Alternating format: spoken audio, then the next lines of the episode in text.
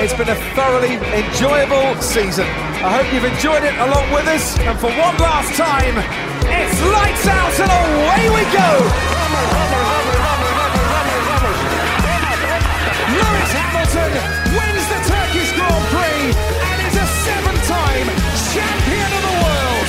That was a smooth operator. Smooth operator.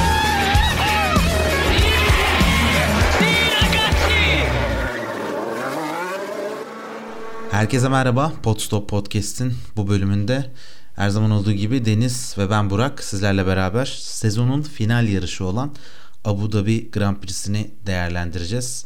Ee, yarış bittikten sonra sanırım Deniz en e, klasik cümle şu olacak. Ne sezondu ne yarıştı ama. İlk olarak senin aklına e, başka bir e, gözünde canlanan hayal ettiğin bir durum oluyor mu? Kesinlikle e, söylenebilecek belki de tek şey ya da iki şey senin söylediğin gibi müthiş bir sezondu ve müthiş bir son yarıştı. E, bundan daha olaysız bir son yarış zaten kabul edilemezdi muhtemelen bir önceki yarışlara baktığımızda. E, bundan önceki yarışlar e, bu son yarışın muhtemelen bir fragmanıymış. E, gerçekten beklediğimiz gibi oldu. Yani ilk turdan itibaren ilk turdaki drama, son turdaki drama, yarış içerisindeki dramalar derken müthiş bir sezon kapanışı oldu bizim için de. İstersen filmi biraz daha başa saralım. Ee, sezonun son yarışı Abu Dhabi Grand Prix'si bu hafta sonu koşulmadan hemen öncesinde yanlış hatırlamıyorsam Perşembe günü bir açıklama yapıldı ve Abu Dhabi'nin 2030 yılına kadar Formula 1'e ev sahipliği yapacağı açıklandı. Ee, kontratını uzattılar. E, ve bu sezondan itibaren de ilk defa e, pistte bazı düzenlemeler yapıldı. Pistin 3 farklı diyebileceğimiz ana temel noktalarında e, birazcık daha e, viraj sayısı azaltılıp e, daha hızlı geçilen, daha akıcı bir pist oluşturmaya çalışıldı. Bu anlamda Abu Dhabi'nin Yas Marina pistinin yeni layout'unu nasıl buldun? E, sence e, yani yarışa ve hafta sonuna etki edebilecek, heyecan katabilecek bir e, pist şeması ortaya çıkmış mı? Bence kesinlikle çıkmış. Önceki yıllarda zaten Mercedes'in çok büyük bir üstünlüğü oluyordu her sene burada. Çünkü yani pist gerçekten geçişe çok e, mümkün bir pist değildi.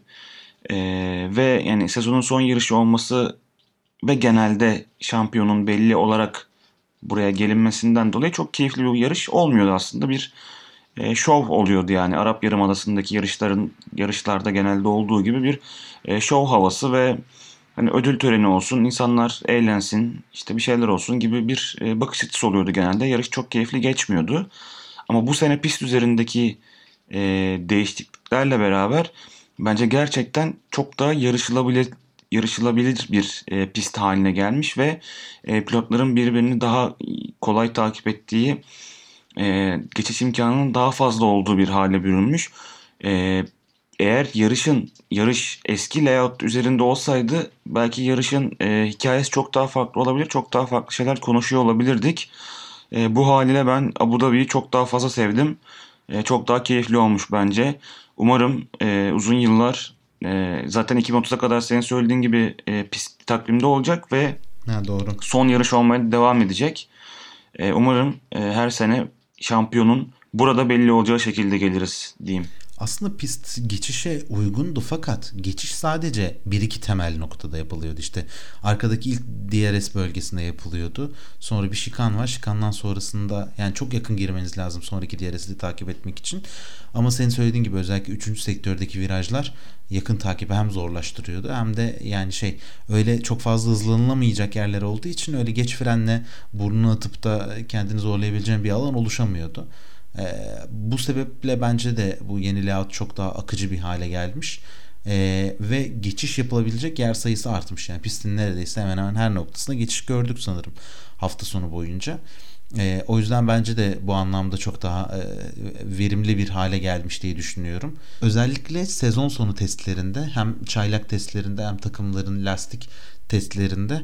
E, belki lastiği birazcık daha e, dikkatini e, çekebilecek, daha farklı aşamalarda kullanılabilecek bir hale gelmiş diyebiliriz bu yeni layoutla birlikte. Evet hafta sonu üzerinde e, tek dezavantaj şuydu. Takımlar tabi layout farklı olduğu için lastik ömürlerinin ne kadar gideceğini bilmiyorlardı. Lastiklerin aşınma oranının ne kadar değişeceğini bilmiyorlardı. Bunun için de cuma günü ve e, cumartesi günü yapacakları antrenman turları çok önemliydi burada toplayacakları veriler.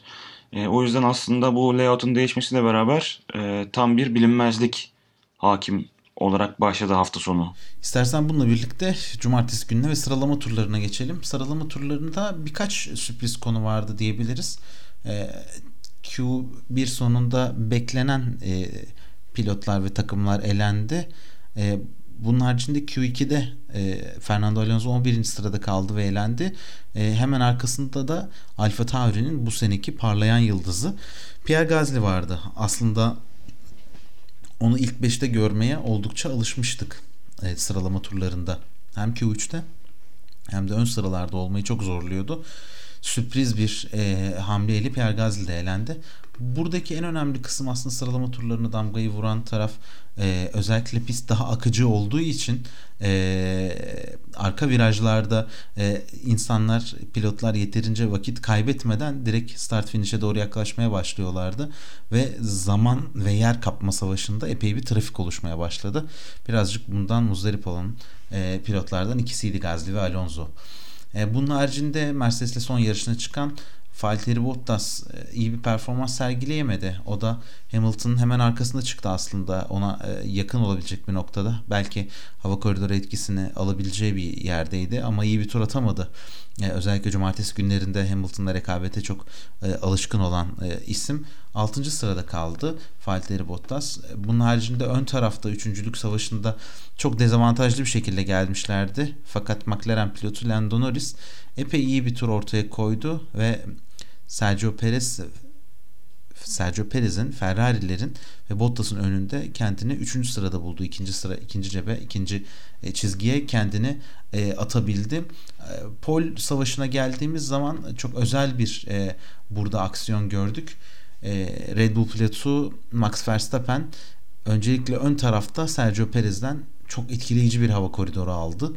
E, bu yani birçok takip eden Formula 1 takip eden izleyici tarafından da yani takdir edildi e, pistin avantajını sonuna kadar kullanabilecekleri bir hava koridoru etkisi yakaladılar ve Max Verstappen de yani çok olağanüstü bir turla 1.22.109'la hem yenilenen pistin bu şekildeki pist rekorunu kırdı hem de pole pozisyonunu elde etti. E, Mercedes'te Lewis Hamilton'da da aynı e, taktiği izleyebilirler diye bekliyorduk fakat Mercedes buna gitmedi, buna yanaşmadı. E, çünkü ilk denemelerde Perez Verstappen ikilisi bu çalışmayı yapmıştı. İkinci denemelerde Mercedes benzer bir şey yapacağını düşünürken biz Hamilton önde çıktı ve tek başına önü temiz bir şekilde tur atmak istedi. Ee, birazcık sanırım hem kendine hem de aracı olan özgüvenini göstermek istedi. Ee, ama oradan iyi bir sonuç çıkmadı. 1.22.480 ile yaklaşık e, 0.3 saniyelik bir farkla kendisini ikinci sırada buldu. E, bu anlamda sıralama turları ile ilgili senin ekleyeceğin bir şey var mı yoksa yavaştan aksiyona geçelim mi? He, aksiyona geçmek için ben de sabırsızlanıyorum. Sadece şunu e, ekleyebiliriz. Biz şampiyonluk mücadelesinde hem takımlar hem pilotlar şampiyonluk mücadelesinde e, ikinci pilotların da aslında bu hafta sonu çok çok e, etkisinin büyük olacağını konuşmuştuk e, yarış öncesinde de. E, yarış anında da zaten bunu gördük konuşacağız tekrar yarışı değerlendirirken. E, Bottas'ın hafta sonu üzerinde çok ciddi bir yani motivasyonsuzluk demeyelim ama bir e, hedefi olmadığı için zaten e, çok e, yani sıralama turlarındaki performansını etkiledi yani bu motivasyonsuzluğu ve e, kötü bir sonuç elde etti. Bottas'ı da biz eğer yukarılarda görseydik yine dediğimiz gibi yarış çok farklı bir yere evrilebilirdi. E, Gazli için çok güzel bir şey söyledi. Normalde yukarılarda demeye, e, yukarılarda görmeye alışkındık. Ve Ferrari'nin önünde görmeye alışkındık. Her zaman Ferrari'nin önünü kesmesine alışkındık. Bu sefer geride kaldı ve e, Ferrari içinde nasıl bir yarış olabileceğini ben çok merakla izliyordum. Bekliyordum Gazli'nin önlerinde olmadığı bir şekilde. Tabii bir de en büyük sürpriz de aslında burada Norris'in çok iyi bir turla e, ikinci sıraya yerleşmesi e, oldu. Biz yine acaba hani e, Norris'in oralarda olması ne gibi e, farklar yaratır yarış özendi diye düşünürken e, gerçekten e, farklı boyutlara e, taşıdı diyemeyiz belki Norris'in oralarda olması ama Bottas orada olsaydı çok çok daha farklı şeyler konuşuyor olabilirdik diyebiliriz. Bununla birlikte starta geçelim. Startta 5 kırmızı ışık söndüğünde gerçekten hem Türkiye'de hem dünyada milyonlarca muhtemelen e, Formula 1 sever e, ayakta takip ettiler. E, müthiş bir kalkış oldu. Hamilton yani 0.1 saniyelik bir farkla daha iyi bir tepkime süresiyle e, oldukça etkileyici kalktı e, ve daha ilk viraja gelmeden öne geçmeyi başardı. E, bu anlamda kendini çok hazırlamış, çok motive olmuş e, olarak gördüm ben. Yani 0.25 saniye tepkime süresi sezon boyunca izlediklerimiz arasında iyi tepkime sürelerinden bir tanesiydi. E, 0.35'te e, Verstappen tepkime süresi vardı. E, burada da Verstappen biraz daha geride kaldı diye düşünüyorum. Şimdi bu neden kritikti? Şu anlamda kritikti. E, Lewis Hamilton orta lastikle Max Verstappen ise yumuşak lastikle başladı. E, sıralamalarda bunu konuşamadık ama e, bu lastik avantajını ya da dezavantajını nasıl kullanacağı çok büyük bir merak konusuydu cumartesi akşamı konuşulan noktada. Şimdi bu şekilde değerlendirdiğimizde Verstappen'in e, yumuşak lastikle yaptığı bu kalkış e, sanki e, sürüş anlamında yani pist üstü mücadelesi anlamında diyelim en azından e, Verstappen'e e, bu hafta sonu yarışta negatif yazan konuların başında geliyordu bence. Yani yumuşak lastiklerle kalkmanın avantajıyla biz e, çok çok daha hızlı bir şekilde kalkıp yani Hamilton'la arada e, ciddi bir farkla başlayabilir yarışı diye beklerken e, çok yavaş kalktı. Yani o tepkime süresi gerçekten hiç yani Verstappen'in alışkın olmadığımız bir tepkime süresiydi. Gerçekten 0.1 saniye gibi bir fark vardı arada ve Hamilton'ın e, orta hamur lastiklerle e, bu kadar hızlı kalkıyor olması, bu kadar iyi kalkmış olması zaten e, çok ya ben hiç beklemiyordum açıkçası. Ben start nasıl yani dizi, diziliş nasılsa yani Verstappen ve Hamilton özelinde o şekilde devam edeceğini beklerken e, Verstappen beni çok şaşırttı. Yani Hamilton zaten beklediğimiz bir kalkış yaptı ama e, Verstappen e, gerçekten çok şaşırttı ve daha ilk viraja gelmeden yerinde hatta Hamilton'a kaybetti böylelikle. Norris burada dışarı taştı. Arka tarafta hemen boşluğu doldurdular. Yani önce Perez öne geçti. Sonra Sainz fena değildi kalkış. O da dördüncü sıraya aldı Norris'ten. Ee, ön sırada yarış takip etmek için e, kendi pozisyonu almaya başladı. Derken ön taraftaki ikili yakın giderken yarışın belki de ilk kaotik olayı başladı ve 9. virajda yan yana giderlerken e, Hamilton dışarı taştı. Sonrasında şikanı keserek tekrardan piste dahil oldu ve önde kalmaya devam etti. E, bu esnada da takımlar daha e, henüz ilk turdan itibaren Michael Massey ile telsizden konuşmaya başladılar. E, istersen bu virajda dışarıda kalma durumu değerlendirelim. E, burada da herkes bölünmüştü. Yani e, ceza almalı ya da Hamilton yerini geri vermeli ya da Verstappen e, haksızdı bence her şey doğruydu diye her şey çok bölündü. E, bu noktada topu sana atmadan önce e, yarış direktörü Michael Massey'nin açıklamasını hatırlayalım isterim. Michael Massey bu durumda bu e, konunun incelemeye ihtiyaç duymadığını, komiser kurulunun bir değerlendirme yaptığını ve bu değerlendirmede Verstappen'in Hamilton'ı dışarıya doğru e, ittiğini, e, dışarı doğru zorladığını, e, bu yüzden de e, herhangi bir şekilde Hamilton'ın tekrardan kendi yerini geri vermesine gerek olmadığını hatta Hamilton'ın çıkarken de e, şikanı kestiği zamanki e, şeyinin e, hem hızının hem tekrardan piste dahil olma kısmının özellikle başlangıçta yaptığı frenden dolayı e, çok büyük bir avantaj sağlamadığını açıklayarak yarışı e, devam ettirdi. Bir bakıma oyuna devam dedi.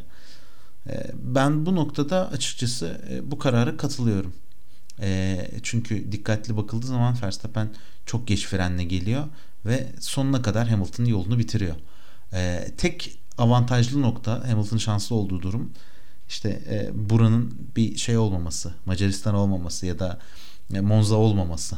Yani ya da Imola olmaması. Başka pistte böyle bir durum olduğunda çakıl havuzuna girip çok farklı bir durumla karşı karşıya kalabilirdi. E, fakat tekrardan e, şikanı kesip yola dahil oldu.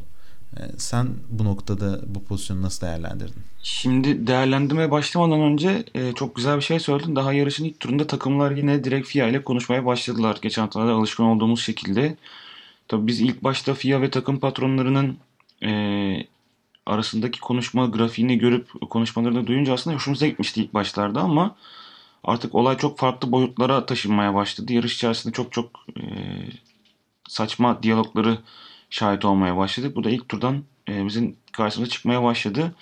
Bugün yine bir okudum haberde de Rose Brown'un açıkladığına göre önümüzdeki yıl yarış içerisinde takım patronlarının FIA ile e, iletişim halinde olamayacağını e, açıklamış. Tabii nasıl bir kural olur ya da nasıl bir kural değişikliği olur bilmiyoruz ama e, en azından yani her tur takımların FIA ile ya da MASI ile istedikleri an konuşup e, farklı yere çekmelerine e, izin verilmeyeceğini söyledi ki bence aslında doğru bir karar. Hiç iletişimde olmayacaklar mıymış yoksa şey mi? E, yani yayınlanmayacak mı acaba bunlar? Ben kaçırmışım onu. Ben e, olamayacaklar gibi gördüm. Ama tabii yanlışım varsa e, düzeltiriz daha sonra ama ben olamayacaklar gibi gördüm çünkü belki tek taraflı bir iletişim olur. Hani olabilir. sadece Massi'den takım patronların olabilir. Onlar istediği zaman konuşamayabilirler. Evet. Ki bence bu da mantıklı bir şey olabilir. Evet kesinlikle. Kesinlikle zaten Masi'nin ulaşması gerektiği noktalar olacak.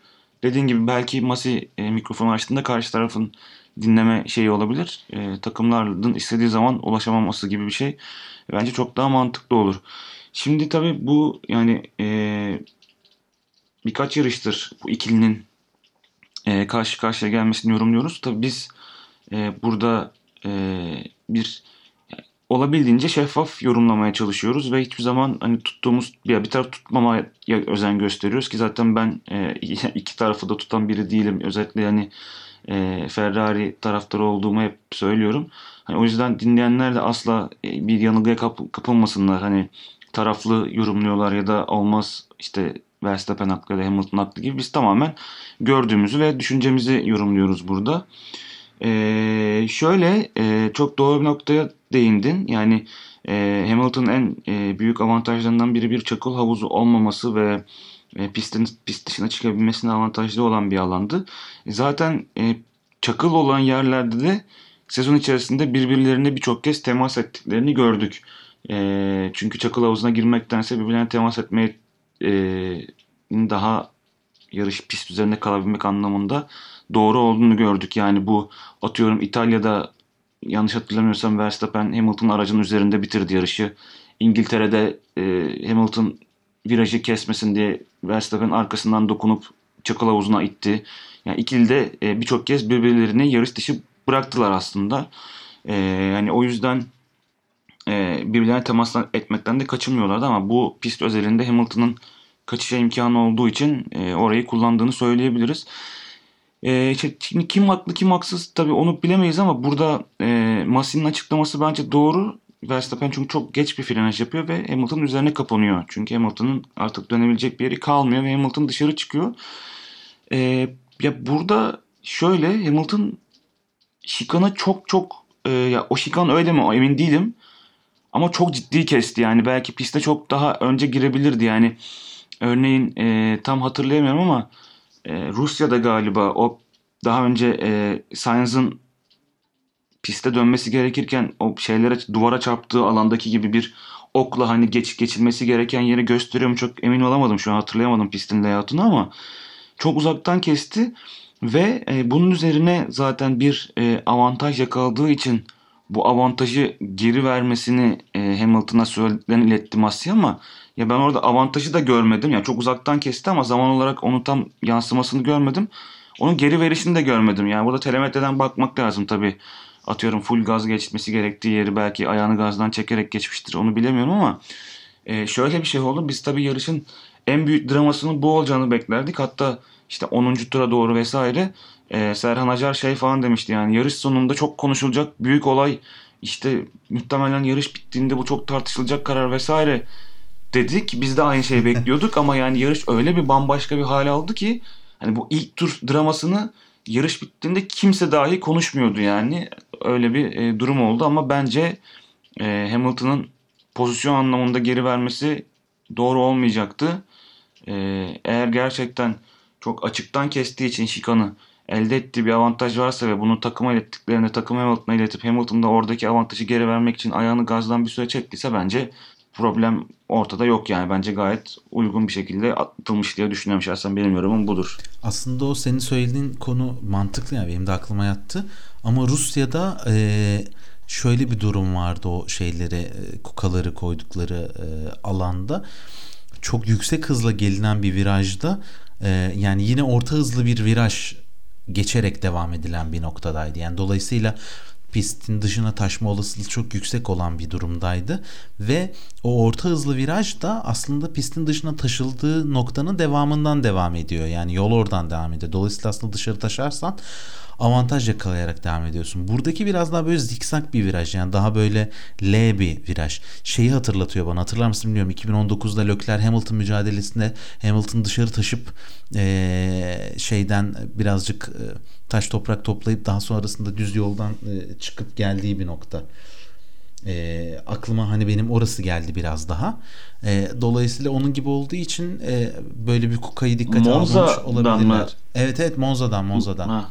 Okey. E, tamam. O yüzden yani o birazcık daha şey oldu. E, oraya biraz daha ben e, hani benzettim onun gibi bir durum olsaydı diye. E, ama yani güzel fikirmiş aslında. Belki ilerleyen zamanlarda e, senelerde böyle birkaç şey e, Abu Dhabi'de de dikkate alınabilir diyelim ve yarışa devam edelim. E, Verstappen yumuşak lastiklerle başladığı için e, lastikleri aşınmaya başladı. E, yani zaten çok uzun süre devam etmeyeceği öngörülüyordu. 13. turda pite geldi ve sert lastiğe geçti. Bunun hemen arkasından e, Lewis Hamilton 14. turda pite geldi ve orta lastikten serte geçti. Yani orta lastiklerde e, fena durumda değil gibi duruyordu. E, ama olası bir e, undercut e, engelini ortaya çıkartabilmek adına Hamilton da Mercedes pit duvarı hemen pite çağırdı. Bu anlamda burada Hamilton'ın geç ya da erken girmesi birazcık daha beklemesi e, sence şey olur muydu? E, yani yarışın gidişatını ekler etkiler miydi? Ama bu soruyu şöyle cevaplamak lazım. Daha sonrasında hem sanal hem de gerçek güvenlik aracı e, girip gireceğini bilmeden değerlendirmek biraz daha doğru olur sanki. Yani işte artık son yarışlar o kadar e, olay içeriyor ki yani bunu bilip bilmemek çok mümkün değil. Yani sezonun ortasındaki yarışlardan biri olsaydı, risk alabileceğiniz bir yarışlar olsaydı bence pist üzerinde kalabilirdi e, orta hamurlarla. Çünkü orta hamurlarla biraz daha ilerleyecek. Daha sonra sertleri takacak. Verstappen'in sertleri daha erken bitecek. Belki arada çok fark olmayacak ama pist üzerinde muhtemelen Verstappen'in geçecektir diye bekleriz yani biz normal durumlarda bunu ama artık normalden o kadar farklı şeyler yaşanıyor ki Mercedes ekibi de bundan korkmuş olabilir. Ayrıca Mercedes'in e, hamur yani lastik hamurları sertleştikçe daha yüksek performans aldığını da e, biliyoruz. O yüzden e, hani e, onlarda atıyorum bir güvenlik aracı ya da söylediğim gibi sanal güvenlik aracı riski doğmamak için ya da içe olmaması için buna çarpmamak için çarpılmamak için diyelim ya da doğrusu e, direkt Verstappen'den sonra pite girmeyi tercih ettiler ve e, sertlerle çıkmayı tercih ettiler. Ki zaten bundan birkaç tur sonra yanlış hatırlamıyorsam olası bir güvenlik aracı altında pite girmemiz gerekirse e, ortayı mı serti mi seçersin diye sordular. O da evet. ikisi de iyi yani fark etmez dedi. Hani bu bu şunu da şu demek aslında yani takımın aklında durmadan bir e, güvenlik aracı gelebilme ihtimali varı aslında bu sordukları mesaj gösteriyor.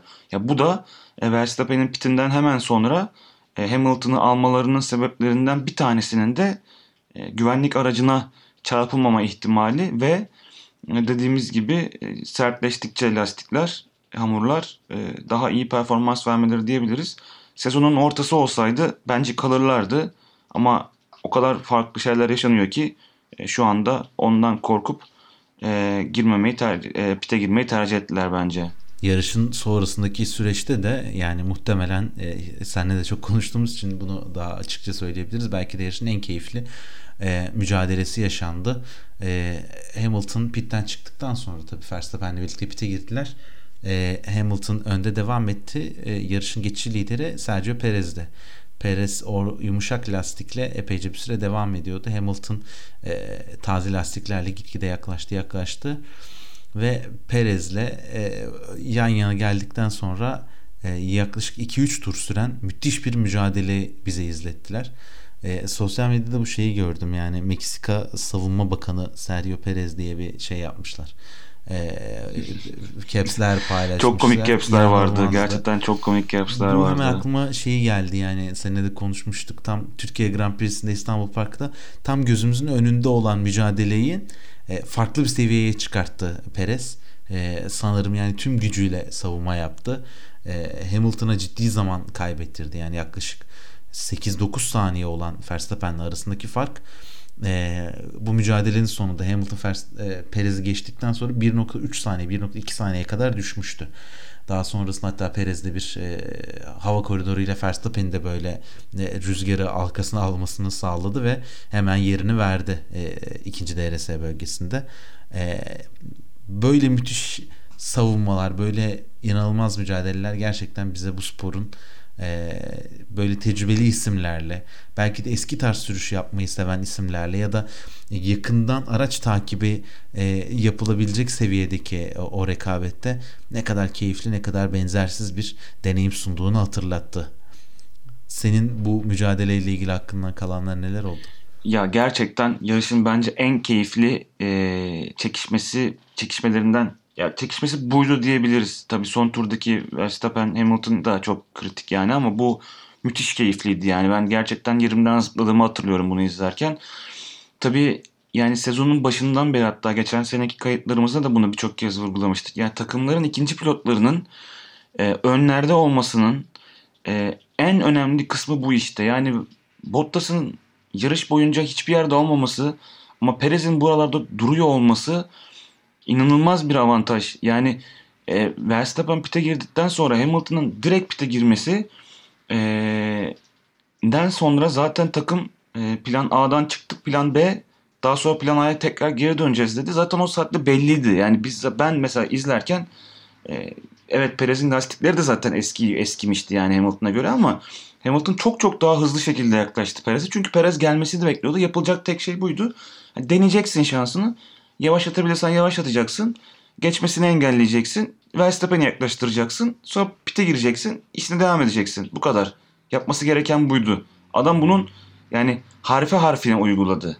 Yani ilk tur e, ilk tur derken 20 eksik değil fazlasını yaptı. İnanılmaz yani fazlasını bence. yaptı. 20. turda başladı olay. 22. tura falan sürdü. Yani e, DRS ile geldi 6. virajın e, oraya Hamilton. Dedim geçti herhalde. Yani önüne hatta önüne bile geçti zaten.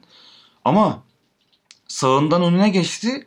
Solundan birden Perez geldi. Yani içe dal direkt daldı. E, hatta hani o kadar keyifli bir yarıştı ki e, Toto yine hatta Masi'ye şey yaptı ya. Hatta Hamilton da söyledi ya bunun dengesiz sürüyor diye. Tehlikeli bir sürüş Tehlikeli dedi. sürüş dedi. Aynısını Toto da söyledi. E, Masi de söyledi yani bu dedi motor yarışı kardeşim. Yani bırak bırak da yarışsınlar yani. Ki haklı bence. E, onu yapmayacaksan da adam ya sağından geçince yol vereceksen buyur kardeş geç diye. E, o zaman burada bir rekabetin anlamı yok. Yani o rekabeti yaşayacaksın. E, ki Hamilton bu rekabetleri seven biri ama tabii e, yarış e, heyecanı ve şeyle beraber haklı bir şekilde o da e, agresif bir sürüş, bir sürüş olduğunu söylüyor. Tabii burada şey de çok kritik yani yarış başlamadan önce bütün hafta boyunca yok işte Verstappen Hamilton'a çarpar mı? Hamilton'a çarparsa işte puan silme cezası gelebilir. İşte aman çarpmasınlar konuşuluyor. Tabii bir yandan işte atıyorum e, Verstappen ile Hamilton arasındaki fark açılırsa Perez gidip acaba çarpar mı Hamilton'a falan böyle saçma sapan şeyler konuşulurken böyle tehlikeli bir sürüş karşısında da Hamilton muhtemelen şeyi hani onu şey söylüyor ama yani inanılmaz bir e, şey oldu yani. Bir orada nasıl bir şey soracağım. Pere, Perez sence bu mücadele sonrasında kontratı bir yıl daha uzar mı? Ya artık yani kontratı bir yıl mı uzar bilmiyorum ama artık o kadar enerji yükseldi ki e, Verstappen dedi ki yani legend dedi bu adam efsane dedi. Abi takım takımdan animal dediler ya. Yani daha ne desinler evet, yani. Yani animal dedi herife. Gerçek, gerçekten hayvan gibiydi falan dediler. Hayvan Yani gibi şöyle- dedi yani. Bence buradaki şu kritikti yani tabii ki sezon içerisinde birkaç kere biz de bunu yayınlarımızda konuşmuştuk hatırlarsan. Yani Red Bull'un ihtiyacı olan ikinci pilot böyle olmalı örneğini her yarışta olmasa da böyle bir ya da iki yarışta bize gösterdi Perez işte Azerbaycan'da kazanarak gösterdi. Bir iki yerde Türkiye'deki mücadelesiyle gösterdi.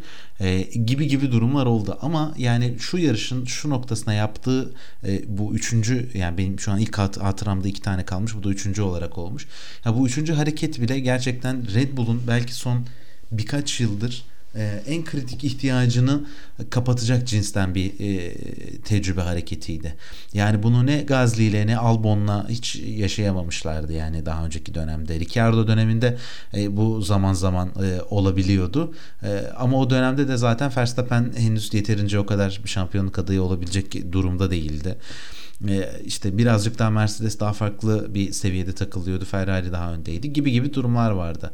E, bu sebeple her ne kadar yani Perez'in yaptığı buradaki savunma direkt olarak yarış sonucunu etkilemiş olmasa dahi e, dolaylı yoldan yapmış olduğu etki e, bence kolay kolay unutulacak gibi e, değil, olmayacak ve birçok diğer takımlara da muhtemelen örnek olacaktır yani e, eğer sezonun son yarışına geldiyseniz ve bu noktada bir mücadele e, fırsatınız yoksa o zaman takım için mücadele etmelisiniz. Bunun kanıtı da bu olur şeklinde mutlaka anlatılacaktır diye düşünüyorum. Yani kesinlikle öyle. Evet belki dediğin gibi net olarak bir etkisi yoktu. Yani Verstappen hemen gelip Hamilton'a geçemedi belki ama ya 10-12 saniyelik belki 15 saniyelik hatırlamıyorum tam fark 1.2 saniyeye düştü. Yani şimdi 1.2 saniye varken Hamilton'da gaza daha çok basması lazım. İki tur boyunca geçmeye çalışmışsın zaten rakibini. Lastikleri yemişsin. Arkandaki adam 15 saniyedeyken 2 saniyeye gelmiş. E, o zamanki kullandığın lastik performansıyla e, arkanda 20 saniye arkandaki adamın normal kullandığın lastik performansı aslında çok ciddi fark var. Belki böyle bir e, ikili mücadele arasına girmeseydi Perez'le ve e, Verstappen'in arasındaki fark 1,5 saniye düşmeseydi, gaza basmak zorunda kalmasaydı belki son turlarda Verstappen e, yumuşak lastiğe geçtiğinde kolayca geçilmeyecekti belki lastikler biraz daha yaşıyor olacaktı yani hani e, belki direkt etkisi bu oldu hani o doğru, doğru. çok hani ol, olmadı diye düşünmek doğru değil bence çok net psikolojik anlamda da e, fiziksel anlamda da lastiklere çok ciddi etkisi oldu yani e, absolute animal yani gerçekten Perez. Daha sonrasında Giovinazzi e, yarış dışı kaldı. Aracında bir sorun e, gerçekleşti. Bu noktada da aracın çekilmesi için bir sanal güvenlik aracı geldi ve bu noktada da yanlış hatırlamıyorsam bir de kontrol edelim. 36. turda evet. 36. turda Red Bull pilotlarını pite aldı arka arkaya. Ve sert lastik taktılar. Ee, Perez'de, Verstappen'de sıfır set sert lastik taktılar ve tekrardan piste çıktılar. Ya bu noktada yanlış hatırlamıyorsam yani çok yüksek adrenalinle izlediğimiz için emin değilim ama yani yaklaşık 20 saniye civarında çıkmıştı fark. Yani tabi sanal güvenlik aracı olduğu için Hamilton da rahatça e, önünü açamadı. Öyle bir e, durum e, vardı. Fakat epeyce bir fark oluştu. Bu noktada Hamilton yani pite giriyor muyuz girmiyor muyuz noktasında hep dışarıda kalması söylendi. Eee kendi yarış mühendisi Peter Bonington'la konuştuğunda e, Bono kalan turlarda tur başına 0.8 saniye alması gerektiğini söyledi yani Verstappen'in. Şu anki tempoda da bunun olması çok mümkün değil ama yine de e, önümüze bakalım şeklinde bir geri bildirimde bulundu. E, bu noktada da yani o aradaki işte fark önce uzadı daha sonra tekrardan kısaldı. E, git geldi bir süreç oldu derken e, yarış birazcık farklı noktaya gidecekmiş gibi görünüyordu. Tamam arka tarafta Verstappen e, bu sene Bahreyn'de yaptı yanlış hatırlamıyorsam. E, e, taze lastikle geliyor. Hamilton ise yıpranmış bir lastikle ön tarafta epey fark var. E, Verstappen iyi de geliyordu aslına bakarsan. Bir ara 0.6 saniye, 0.5 saniye, 0.7 saniye aldığı turlar vardı. Fakat 13 saniyeye yaklaşık geldiğinde 13-14 saniye geldiğinde acayip tıkandı. Yani fark daha da fazla e, kapanamadı. Bu noktada Hamilton temposunu arttırdı. E, o da işi şansa bırakmak istemedi. Verstappen zorladı. Lastiğin o pik performansını kaybetti. E, arada bu sefer e, tur bindirme seansları başladı. E, Verstappen'in önünde ciddi bir tur bindirme e, treni oluştu. E, pilotlar treni ve bunların hepsi de DRS treni şeklindeydi. Yani herkes birbirine yakın şekilde takip ediyordu. Hamilton'ın önü boşaldı. Son bir isim vardı. E, artık bu şekilde yarışın sonuna gidiyoruz derken 5 tur kala Williams pilotu Nicholas Latifi Mick Schumacher'le yaptığı bir mücadeleden sonrasında aracın kontrolünü kaybedip duvara çarptı ve aracını parçaladı. Zaten o görüntüyü görür görmez sanırım herkes güvenlik aracı geldi dedi. Tam bu noktada yani önce Verstappen girip yumuşak lastiği taktı sonra Perez girip yumuşak lastiği taktı. Yani Perez de tabi burada Verstappen'in önünü açmak için e, güvenlik aracı altında e, Hamilton'ın hemen arkasında olması için e, onun birazcık girdiği çok aşikardı bence. E, bu anlamda yarışın sonundaki büyük kaos başladı. Bu noktada Verstappen, Verstappen pit'e girerken her ne kadar Hamilton aslında o pit şeyini kaçırmıştı. Tam e, pit yolunun girişini kaçırdığını hatırlıyorum ben. Ama e, yine de daha farklı bir senaryo olabilir miydi Hamilton e, bu noktada kendini pite alabilir miydi? Ne diyorsun? Yani evet şeyi yakalamış olsaydı pit girişini ama bence çok büyük ihtimalle girerdi. Ama tabii pit girişini kaçırdığı için e, giremedi diye hatırlıyorum ben de. Çünkü Bono orada şunu söyledi yani pardon sözünü kesiyorum ama Bono orada şunu söyledi yani neden beni pit almadınız diye sorduğunda Hamilton yani girseydin eğer girebilseydin pist üstü avantajımızı kaybedecektik dedi. Yani bu sefer de Verstappen girmeyecekti muhtemelen. Bu yarışın sonunun tam tersini izlemiş olacaktık gibi. Ee, tabii evet yani işte ama Mercedes takımının bu hafta sonuki kararları çok yani bilmiyorum sorgulanabilir kararlardı bence. O yüzden e, çok yani girme ihtimali olsa da alırlar mıydı çok bilmiyorum. Çünkü e, pist üzerinde kalmayı bütün hafta sonu üzerinde, bütün yarış üzerinde kalmayı tercih ettiler. Bence de çok büyük ihtimalle almayacaklardı imkanları olsa dahi. Ama Red Bull tabi zar atmaktan başka bir şansı yoktu. Bütün hafta sonunda olduğu gibi. Ve e, çok da güzel zar attılar ama tabi biz burada izlerken yani o son e, 4-5 tur yani geçmek bilmedi. Çünkü bir yandan sosyal medyaya bakıyorum, bir yandan yarışı takip ediyorum. Yani araç pistin ortasında duruyor diklemesine. E, last, e, frenler yandığı için yere köpük sıkmışlar. E, her tarafta yerlerde aracın karbon fiber parçaları var. E, Allah'ım yani herkes kimi diyor işte abi böyle biter diyor. Kimisi diyor kırmızı bayrak olacak. E, yarış son 2-3 tur kala tekrar başlayacak. E, turlar geçtikçe daha şeyin temizlenmesi lazım. E, ya işte şöyle bir şey oldu hani son 2 tur kala atıyorum ya işte daha tur bindiren araçların yerine gitmesi lazım derken tur bindiren araçlar e, yerinde kalacak dendi. E dedik yani mavi bayrak mı sallanacak başlar başlamaz hepsi yol mu verecek? Çünkü hemen arkasında kalkacak Verstappen yani sonuçta. E böyle sağa sola ambulansa yol verir gibi ortasından mı geçmesini sağlayacaklar. Böyle acayip yani ne karar verileceği e, müthiş kritikti. Burada da takımlar direkt başladılar. Red Bull diyor ki ya tek ihtiyacımız olan bir tur diye abicim ne olur ya diye masaya yalvarıyor. İşte öbür tarafta Toto başka bir şey söylüyor. İşte olmaz diyor vesaire diyor böyle. Bitir yarışı. Bitir yarışı diyor. Yani e, ben yerimden kalktım. Herkes böyle yani çok çok acayip gerçekten son yıllarda e, tekrarını göremeyeceğimiz e, anlardan bir tanesiydi. E, Alonso'ya mesela şey diyorlar. İşte tur yiyen araçlar o da tur yiyen araçlardan biri olduğu için yerini e, verm yani tekrar dönmeyecekler diyor. O da ha ha ha işte belliydi zaten falan diye böyle hani Hamilton tutuyorsunuz siz gibi bir şey söylüyor. Sonra işte yerimizi vereceğiz deyince falan oluyor böyle. Yani tamamen e, herkes böyle bir şey modundaydı. Yani ne oluyor, nasıl olacak, ne bitecek falan diye. Tabii e, bence çok kötü bir yarış geçiren Verstappen için ve Red Bull için ya Red Bull demeyelim çünkü Red Bull e, Verstappen haricinde takım duvarı olarak vermiş oldukları karar ve Perez'in yapması gerekeni tamamen yapmış olduğu için e, Verstappen diyelim sadece çok kötü bir yarış geçiriyorken e, bir anda yani e, şans yarış ona yarış geldi. kucağına geldi yani yüzüne güldü resmen e, ve müthiş sansasyonel bir e, karar çıktı FIA tarafından. Bence burada şöyle bir durum vardı. Yani şimdi şunu anlıyorum. Komplo teorilerini de birazcık dile getirelim. Eminim herkes çünkü e, sosyal medyadan okudu, dinledi, izledi. Şimdi böyle bir durumun birazcık da e, rating açısından e, böyle yorumlandığı şeklinde komplo teorileri var. İşte Masti son tura bıraktı, pist üstüne yarışmalarını istedi vesaire vesaire gibi.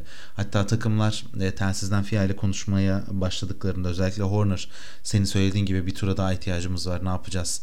E, tur yiyen pilotların geçmesine neden izin vermiyorsun? Aradaki boşluğu kaldıralım dediğinde e, Masi dedi ki yani bir saniye Christian yani bana bir saniye ver şu an benim önceliğim şu kazayı bir halletmek. Ondan sonra ne gerekiyorsa yapacağım. Bir, bir, sadece bir saniye var şu an çalışıyorum dercesine böyle bir şey yaptı ve bunun hemen arkasından neredeyse yani 4-5 saniye sonrasında e, tur yiyen pilotların e, sadece Verstappen ve Hamilton arasındakilerin güvenlik aracını geçip arka tarafta e, katılmalarına izin verildi. Bu pilotlar aradan çıktı Yani Verstappen'in arkasındakiler gelmeye başlayacakken safety car ending yazısı çıktı. Yani güvenlik aracı pistten ayrılacak yazısı çıktı. Şimdi o bildirim çıktığında yani güvenlik aracı ışıklarını söndürdüğünde artık herhangi bir şey yapılmıyor. Kimse kimseyi geçemiyor. Tamamen sarı bayrak kuralları geçerli. E, bundan dolayı arka taraftakiler de gidemedi. Yani senin dediğin gibi ortalık birazcık şey oldu. E, yani şuna döndü. Bir tur öncesinde arkadaşlar bir izin verin. Herkes bir pist, pisti boşaltsın. E, sadece şey kalsın. 44 volt 33 numara kalsın. Onlar bir yarışsınlar deseydi hani aynı duruma gelecek gibi olacaktı bence. Ee, ben şöyle düşünüyorum. E, şahsi düşüncem bu. Senin söylediğin gibi pist e, yani belki temizlendi ama çok iyi bir durumda değildi. Yani Serhan Car da söyledi hatta şu an şampiyonluğun kaderini e, buradaki görevliler belirleyecek. Bu görevliler pisti ne kadar hızlı temizlerlerse o kadar şampiyonluk el değiştirebilir demişti. Bence bu noktada yani son 3 tur kala 4 tur kala ya da 2-3 tur kala yani hala temizliğin iyi noktada olduğu görülmediği durumda bir kırmızı bayrakla her iki pilot da eşit şartlara gelecek şekilde hangi lastiği istiyorlarsa o lastikle durarak start almaları ve en azından iki temiz tur yarışmaları e, bence bu komple teorilerine de e, takımlara da yani herkese her anlamda bu bu açıdan iyi gelebilirdi diye düşünüyorum. Belki Red Bull bundan birazcık memnuniyetsiz gibi davranabilirdi ama yani Hamilton'ın arkasında iki arabayla birlikte yarışacaklardı bu durumda e, gibi gibi farklı şeyler senaryolar olacaktı. En azından e, onlar da şöyle düşünebilirlerdi yani bu yarışın sonucunda e, yine Verstappen kazanıp yine şampiyon olsalardı bu sefer ortada tartışma götürecek hiçbir şey kalmayacaktı e, diye düşünüyorum. Yine aynı şekilde Mercedes için de e, yine itiraz edebilecekleri vesaire hiçbir nokta olmayacaktı. Sanki böyle bir durum daha adil e, bir sonuç getirecekti diye düşünüyorum. Şöyle düşünelim. Ne karar verilebilirdi? Bu verilen karar e, bir tanesiydi. Güvenlik aracı olacak ve güvenlik aracının arkasından sonra e, yarış devam edecek. Burada tabii iki seçenek var. Tur yan araçların yerinde kalması ve tur yan araçların yerine dönmesi. Şimdi tur yan araçların yerine dönmesi demek süreyi çok çok daha azaltacaktı. Belki yani çok böyle yarım tur falan kalacaktı belki. Yani bu beklenmedi ya zaten en büyük olay yani en büyük soru işareti bu olarak görülüyor şu anda. Yani o araçların yerine geçmesini beklemeden nasıl tekrar yarış başlar diye.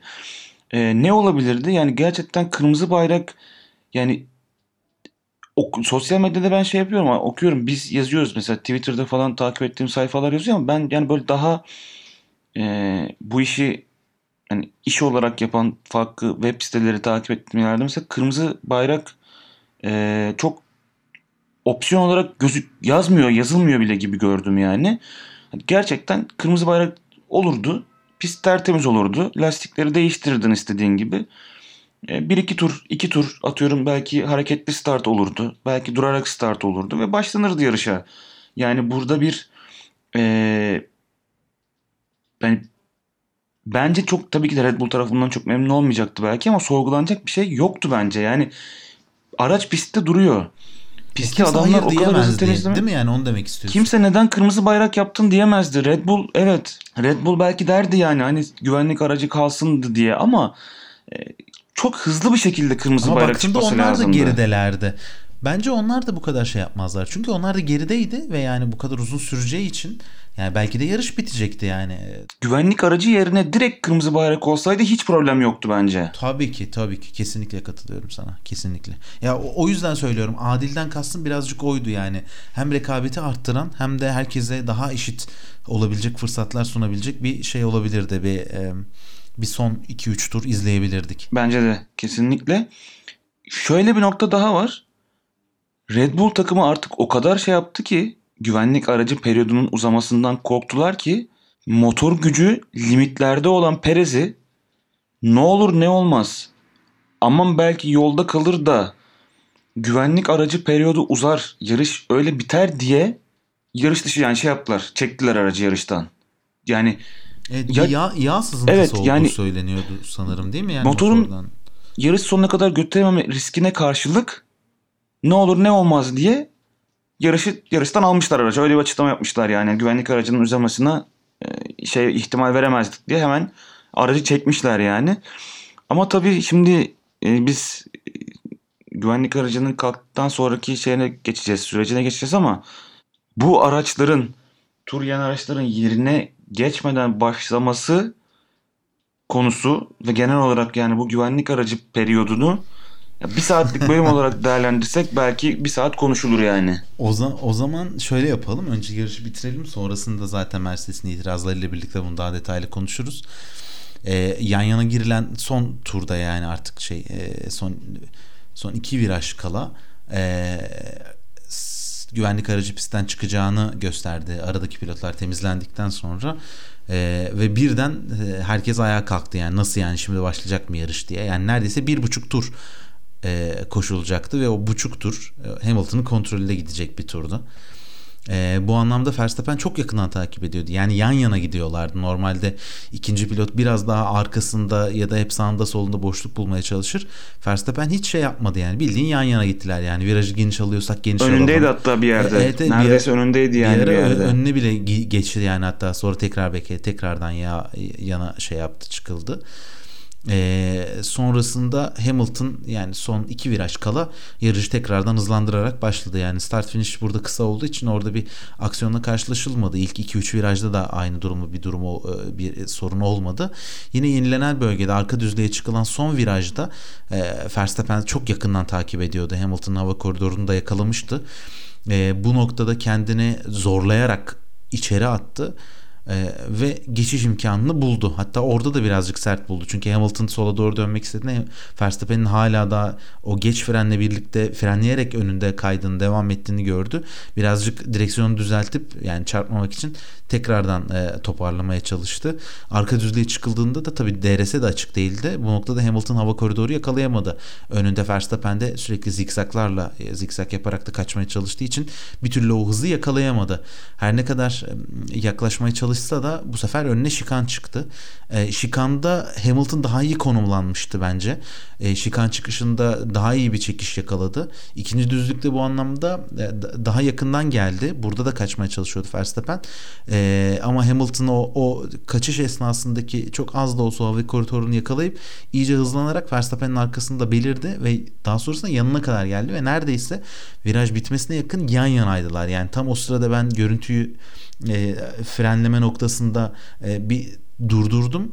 E, bildiğin yan yanalar. Yani sadece böyle kanadın böyle 5-10 santim belki farkıyla Verstappen önde. O kadar yan yana geldiler ama Verstappen içeriği kapattı. Hamilton dışarı bıraktı.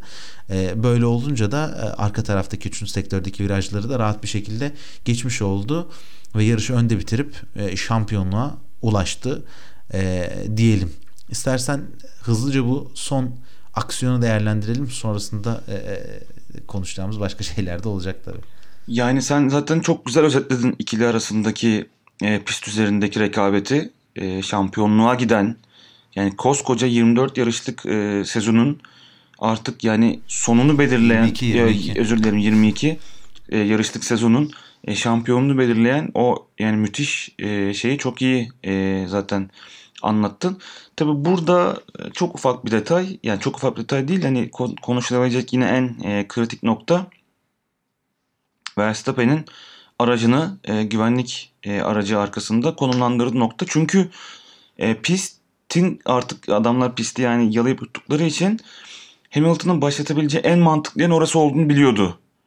E, o yüzden orada çok e, ciddi bir şekilde aracını agresif konumlandırdı ve sonrasında zaten Hamilton başlattıktan sonra Doğru. da e, atağı yapabilecek pozisyonu elde etmiş oldu.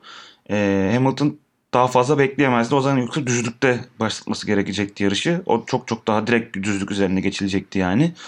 O yüzden e, Verstappen çok agresifti ve nerede başlatabileceğini bildiği için de çok doğru bir şekilde konumlandırdı aracını.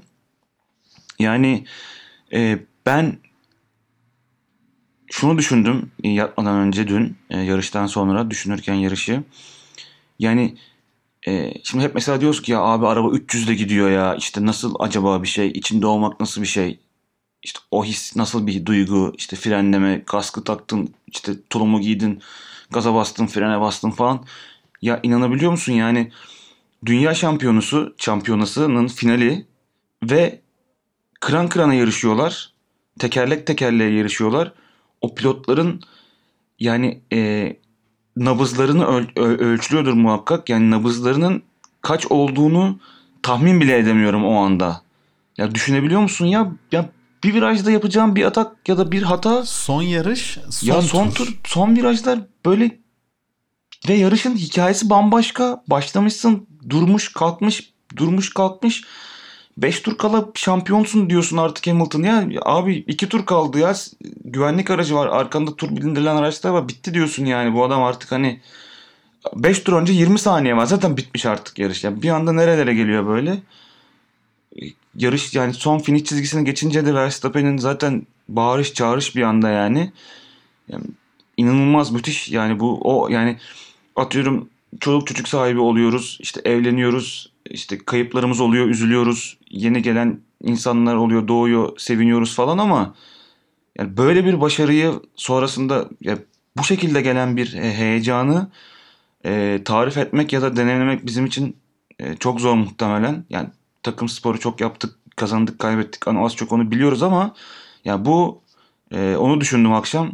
E, muazzam bir şey olması lazım yani. Hem kazanan için hem kaybeden için çok e, bu duyguları yaşayabilmek ve bu duyguları kontrol edebilmek e, gerçekten çok ayrı seviye. Ama e, sonrasında da ikilinin çok gönüllü olmasa da e, birbirini e, tebrik etmesi e, sonrasında Hamilton'ın babasının gidip e, özellikle Verstappen ve Verstappen'in babasını tebrik etmesi de e, gerçekten e, çok takdire şayan konulardı. Ama e, kötü bir yarış geçirmiş olsa da e, inişli çıkışlı sezon geçirmiş olsa da gerçekten Verstappen'in e, hakkını vermek lazım bir yerde de. Kesinlikle katılıyorum ya. Ben de onu söyleyecektim. Tüm sezona baktığımızda yani e, Hamilton hak etmedi Verstappen hak etti ya da Verstappen hak etmedi Hamilton hak etti diyebileceğimiz bir durum yoktu. Zaten bu süreç bizi son yarışa kadar getirdi. E, ama Verstappen'in de hakkını yemememiz lazım. Sezon boyunca e, uzunca bir süre önde götürdü. E, geriye düştü tekrardan yerini geri aldı. Hamilton her ne kadar yaklaştı da hiç yarışı bırakmadı. Yani biz Verstappen'i yani 24 yaşında çok uzun süredir artık Formula 1'de izliyoruz. E, gelişimine böyle teker teker e, sene sene şahit olduk. E, o yüzden bu açıdan bu mental gelişimini gördüğümüz zaman bu sezon belki de ilk defa bu kadar rekabetçi bir araçla turbo hibrit çağında e, Mercedes'in karşısına çıktı. Hamilton'ın karşısına çıkıp ve ilk rekabetçi aracını alır almaz e, şampiyonluğu da kazanması çok çok çok özel bir hikaye. Bu noktada e, o yüzden Verstappen'i e, büyük bir şekilde e, tebrik etmemiz lazım. Ben de o birazcık kutlama kısmında dürüst olmak gerekirse Verstappen'in daha da büyüyebileceği birkaç fırsat olduğunu gördüm. E, yani Hamilton orada çok yakınındaydı. E, o da işte kaskını çıkarttığı havluyla falan e, şey yapıyordu. Yani o noktada ya da podyumda yine aynı şekilde e, yani Verstappen'in gidip Hamilton'ı e, belki de daha içten bir şekilde tebrik etmesi yani belki bu noktada birazcık fikir alışverişi yapması e, en azından bu mücadeleden duyduğu keyfi daha içten bir şekilde onu da teselli ederek anlatması bence Verstappen o noktada daha da büyütürdü e, podyum töreninde Hamilton'ın sadece Verstappen ıslatmaya çalıştığını gördük yani. Sainz da tabii eski bir Red Bull e, ailesinden bir pilot olduğu için o da birazcık şeye katıldı, kutlamaya katıldı. E, Hamilton orada tek kaldı. E, sonrasında zaten o da içeri geçti fazla da uzatmadı oradaki süreci. E, yani Hamilton'ın gelip Verstappen'e tebrik etmesi, sarılması, senin söylediğin gibi babasının yaptığı aksiyonlar falan düşünüldüğü zaman Verstappen bu noktada centilmenlik açısından elindeki önemli fırsat harcadığını düşünüyorum. E, ama diğer taraftan bakacak olursak da bu da Verstappen'in bence samimiyetini gösteriyor. Yani samimiyetsiz bir şekilde tebrik edip bir şey kutlamaktansa içinden geldiği gibi davrandı. Ee, ki yani gitmedi diye düşünüyorum. İçinden böyle zor geçen bir sezonda Hamilton'ı belki daha sıcak bir şekilde karşılamak ya da tebrik etmek gelmediyse onu da tabii olduğu gibi kabul etmek lazım. Samimiyetsiz bir davranışta bulunmasındansa olduğu gibi kendini göstermesi bu anlamda çok daha önemli olacaktır diye düşünüyorum. E, podyum ve kutlama ile ilgili senin de ekleyeceklerin varsa onları alalım. Sonrasında yarışın bittiğini ama bittikten sonra tam da bitmediği kısmını e, kısaca konuşup bu haftayı da tamamlayalım isterim. Sezonu da çok inişli çıkışta söylediğin gibi yani birbirlerini çok ciddi anlamda bilenen iki tane sporcu vardı burada. Yani İngiltere'de Hamilton'ın Verstappen'e teması sonrası Verstappen'in hastaneye kaldırılması, yarışı Hamilton'ın kazanması sonrası işte bayrakla çıldırasıya sevinmesi, bunun üzerine işte Verstappen'in ya ben olsaydım bu kadar sevinmezdim demesi. Ne bileyim aynı şekilde Verstappen'in farklı farklı e, Hamilton'ı e, ya Hamilton yaptığına benzer davranışlar sergilemesi vesaire gibi iki tarafında birbirine karşı e, bu şekilde e, davranışları sezon içerisinde ve duruşları olmuştu. O yüzden yani çok yoğun bir sezondu. Yani e, siz atıyorum 6 yarış ya da 5 yarış önce şampiyonluğu garantileyen e, biri evet belki son yarış sonrasında çok farklı davranabilir. 6 yarış önce şampiyonluğu garantileyen birinin sevincinin boyutu çok farklı olabilir. Yani son yarış, son tur artık böyle gitti denen yarışı 5 tur kala gitti denen yarışı kazanmak kazanmanın ardından gelen yani o galibiyet de hani insan ne yaptığını bilemez yani sorsan der, der hatırlamıyorum falan der muhtemelen Verstappen ya da e, dönüp tekrar televizyondan ya da kayıtlardan izlediğinde e, gerçekten hani Aa ya böyle mi olmuş ya da böyle mi yapmışım vesaire gibi ben geri dönüp e, çok bilinçsizce davranışlar sergiledi. Kötü anlamda söylemiyorum. E, sergilemiş olabileceğini düşünüyorum şahsen. Yani bu tarz durumları bize tabii televizyon başında canlı yayında izlediğimiz için daha derinlemesine göremiyoruz. Sonrasında işte Netflix olsun farklı belgesellerde daha kamera arkasında ve bizim görmediğimiz alanları gösterdikleri birçok alan oluyor ve biz de aa bak şöyleymiş ya da böyleymiş gibi tepkiler verebiliyoruz. Ben de açıkçası biraz onları bekliyorum. Ee, daha e, net ve e, keyifli anları görebilmek için diyeyim. E, sana sadece e, şunu sormak istiyorum. Çok güzel bir noktaya değindin çünkü. Honda tarafına da e, değinmiş oldun. Bu sene e, son senede Red Bull'la beraber e, artık hani beraber işbirliği içerisinde olmayacaklar. E, yarış bitti ama bitmedi itirazlar kısmına geçelim. Geçmeden önce dediğim gibi geçmeden önce 5 e, yıl önceki e, Alonso'nun o İspanya'daki işte GP2 engine ya da işte engines feel good much slower than before amazing e, yorumunun dan kalkıp buralara kadar gelen Honda içinde gerçekten gerçi sezonu değerlendireceğimiz yarış olacak tekrar e, bundan sonra ama müthiş bir gelişim değil mi yani? Bu, nereden nereye aslında gerçekten? Muazzam bir iş. Bir de şöyle de bir durum var yani sadece takım olarak Red Bull'u ya da Alfa Tauri'yi da Mercedes'i Ferrari'yi konuşmamızın dışında Honda'nın bu sene inanılmaz dayanıklı bir motor ürettiğini de e, altını çizmemiz gerekiyor. Yani hiç kimse ekstradan bir motor cezası almadan tamamlayan bir Red Bull var.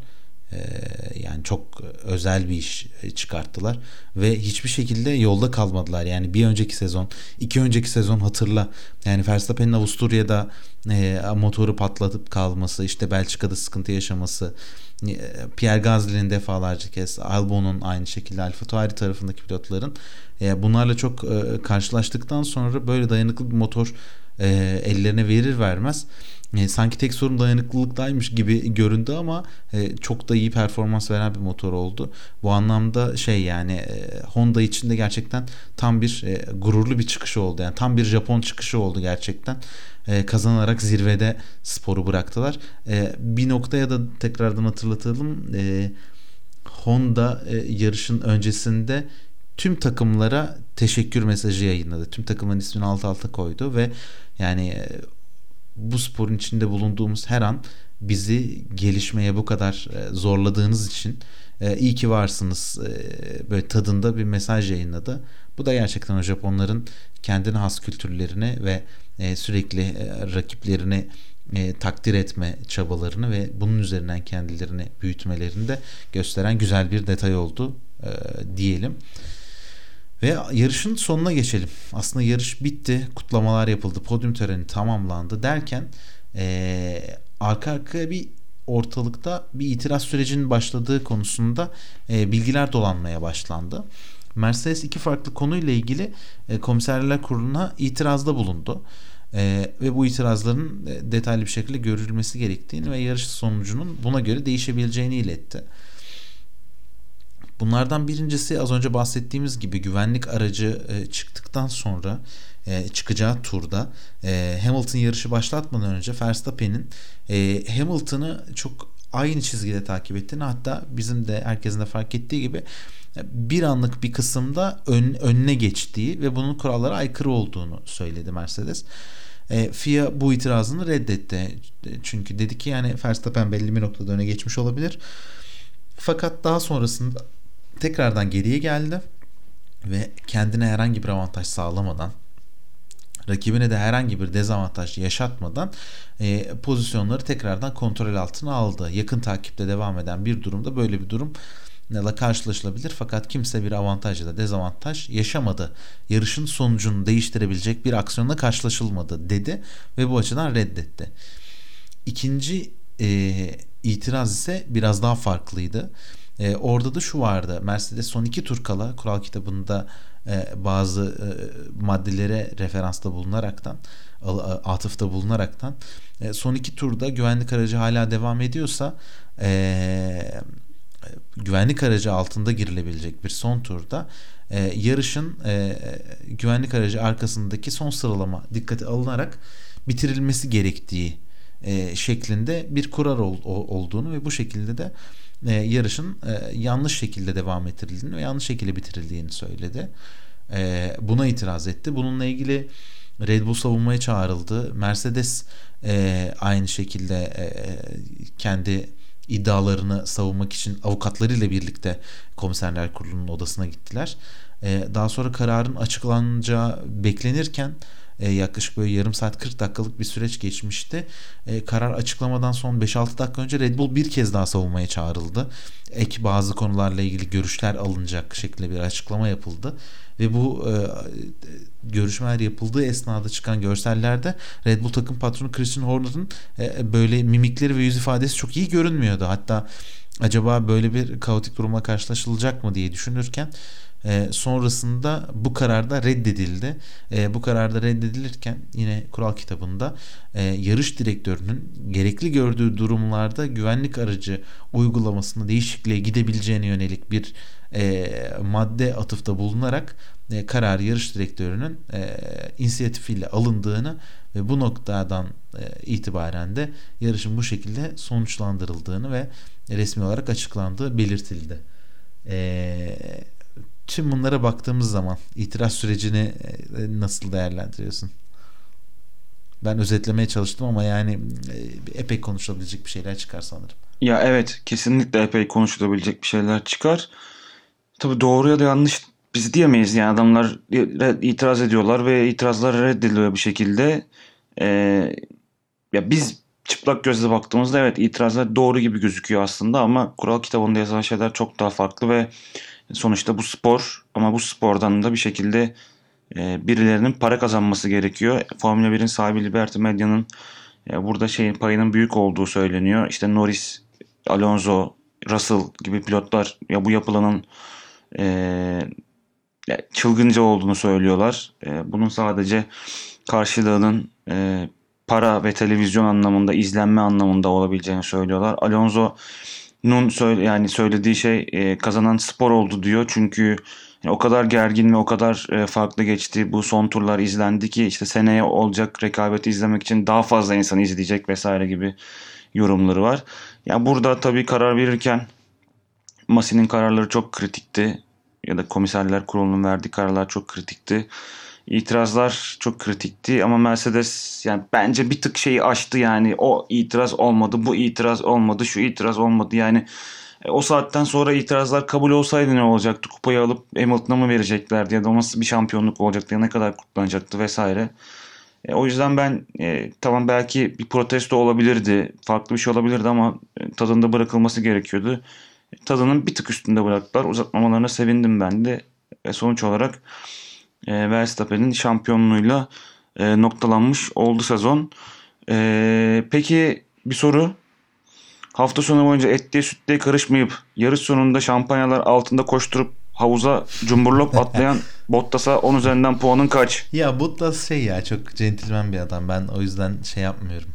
Bottas'a karşı negatif bir durumum yok.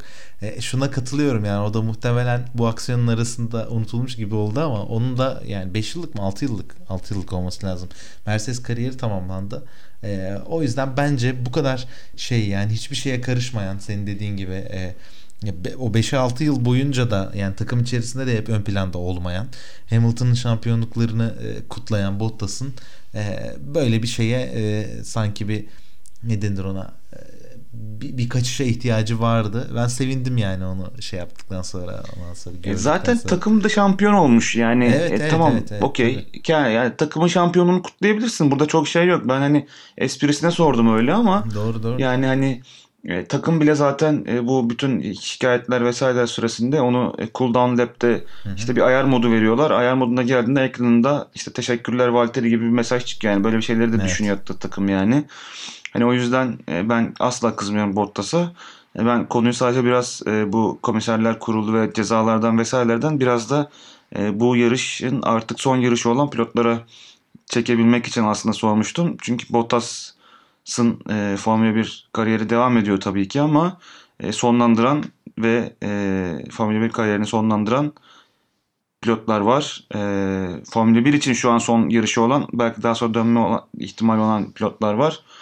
E, istiyorsan onları da çok kısa değerlendirip sonlandıralım bugünkü yayınımızı da. Bottas önümüzdeki yıldan itibaren Alfa Romeo ile birlikte yarışacak.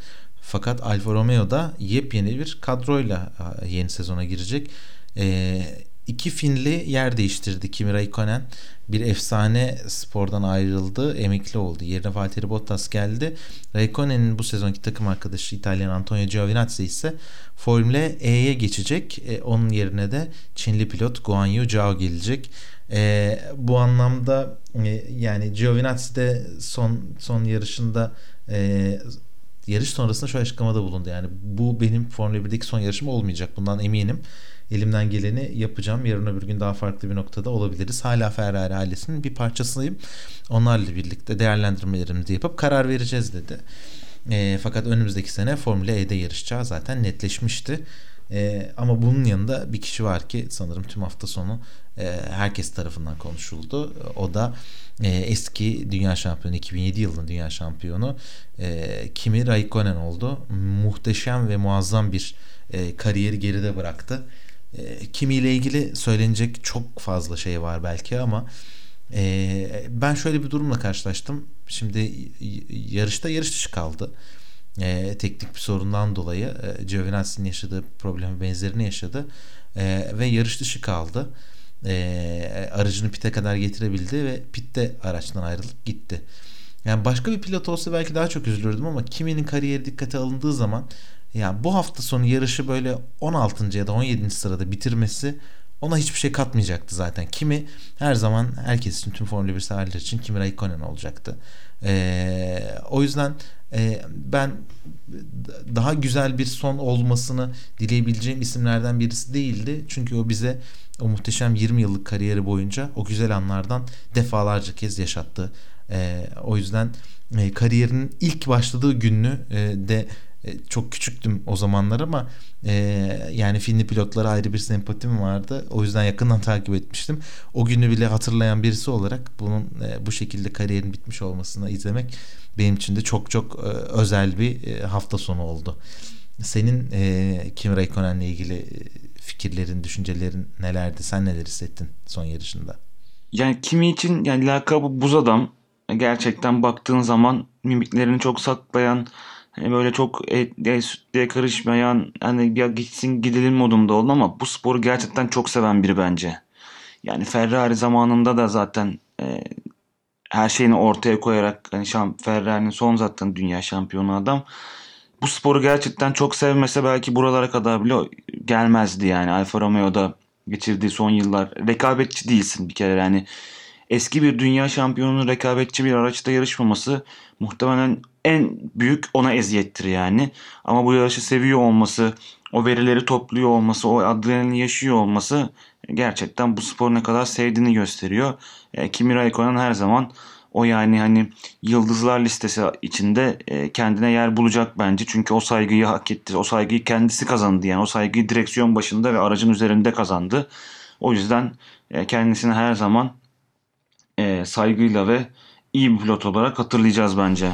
Bununla birlikte sanırım günün sürücüsünü konuşmamıza gerek yok diye düşünüyorum. Yani ortada bir yarış var ve yarışın kazananı da şampiyonsa E, tahminim öyledir ki şampiyon pilot günün sürücüsü ve hatta belki de sezonun sürücüsü olmuştur. Sezonu değerlendirme yarışında tüm takımları pilotları detaylıca konuşacağız ama e, ben bir bilgiyle e, hem günün sürücüsü kısmını hem de bu e, bölümü kapatalım isterim. E, biliyorsunuz Formula 1'de bir kural var. E, son yıllarda gelmiş olan bir kural ama e, sadece bir önceki yılın dünya şampiyonu otomobilinin numarasını bir olarak kullanabilir. Yani bir numara sadece dünya şampiyonlarına ayrılmış bir numaradır ve bir önceki sezonun şampiyonu bir numarayı kullanabilir. Ee, en son Formula 1 sezonunda bir numara 2014 yılında Sebastian Vettel tarafından kullanıldı. Ee, Red Bull'la yaşadığı dördüncü şampiyonluk e, sonrasında e, bu numarayı kullanıyordu. E, pardon üçüncü şampiyonluk sonrasında bu numarayı kullanıyordu. E, ve o tarihten itibaren başka kimse kullanmadı. Lewis Hamilton şampiyon olduğu her sezondan sonra 44 numarayı kullanmaya devam etti. Yani 44'ün kendisi için daha önemli olduğunu söyledi ama parantez içerisinde e, marka değerinden dolayı böyle bir şeye girmek istemedi. Fakat hatırlarsan senle de hep konuşurduk. Lewis Hamilton'ın bir alışkanlığı vardı. E, sezon öncesi e, antrenman yani test günlerinde diyelim e, kış testlerinde e, fark etmiyor diye birinci, ikinci, üçüncü günde e, bugünlerden bir tanesinde e, bir numarayla onun için özel olarak hazırlanmış bir araçla bir numarayla çıkıp onunla tur atardı. E, daha sonrasında tekrardan 44 numaraya geri dönerdi. Fakat önümüzdeki sezon itibaren gridde bir numara olacak. Daha önce açıkladığı gibi Max Verstappen bir numarayla yarışacak. E, dolayısıyla günün sürücüsü önümüzdeki sezonun bir numarası ve son şampiyon Max Verstappen diyorum. Senin farklı bir yorumun olacak mı? Olmayacak gerçekten. Eline sağlık çok güzel açıkladın yine. Ee, burada tabii sadece bundan mutsuz olacak olan ekip 33 Army yeni e, bir e, şey e, forma takımı yeni bir maliyet kalımı şapkamon forma takımı. için değil mi? Burada 33 Army'ye e, kolaylıkla şaka bir yana tabii ki e, hak etti. E, eline sağlık. Günün sürücüsü de kendisi olmayı hak etti. Hak ettiği bir şampiyonluk diyebiliriz. Şampiyon varsa muhtemelen hak etmiştir bunu. E, tabii sezonu genel olarak değerlendireceğimiz bir dediğin gibi e, bir bölüm ya da bölümler e, olacaktır. Orada da daha detaylı konuşacağız zaten. Hem bu seneyi hem önümüzdeki seneyi değerlendireceğiz. E, beklentilerimizi konuşacağız. E, ama gerçekten e, bir numara seneye gridde görmek şimdiden heyecanlandırıyor beni de. Bununla birlikte e, 22 yarışlık tarihin en uzun sezonunu geride bıraktık ve biz de sizlerle e, birlikte 22 adet bölümde e, tüm hafta sonunda e, yarışları değerlendirmeye çalıştık. E, ikinci sezonumuzda henüz bitmedi. E, sezon sonrasındaki değerlendirme bölümlerinde ve konuklarımızla birlikte tüm sezonu ve önümüzdeki sezonu değerlendireceğimiz bölümlerimizde sizlerin e, karşısında olacağız. Off season'da da Formula 1'den e, sizi ayırmamaya çalışacağız. Ama en azından bu 22 bölümlük e, yarış serüveninde bizlerle birlikte olduğunuz için e, Deniz, e, bugün bizimle birlikte olamayan Halil ve ben Burak e, hepimiz adına sizlere teşekkür ederiz. İlerleyen günlerde, ilerleyen haftalarda sezon sonu değerlendirme bölümlerinde sürpriz konuklarımızla birlikte karşınızda olacağız. E, ilerleyen günlerde görüşmek üzere. Hoşçakalın. Hoşçakalın.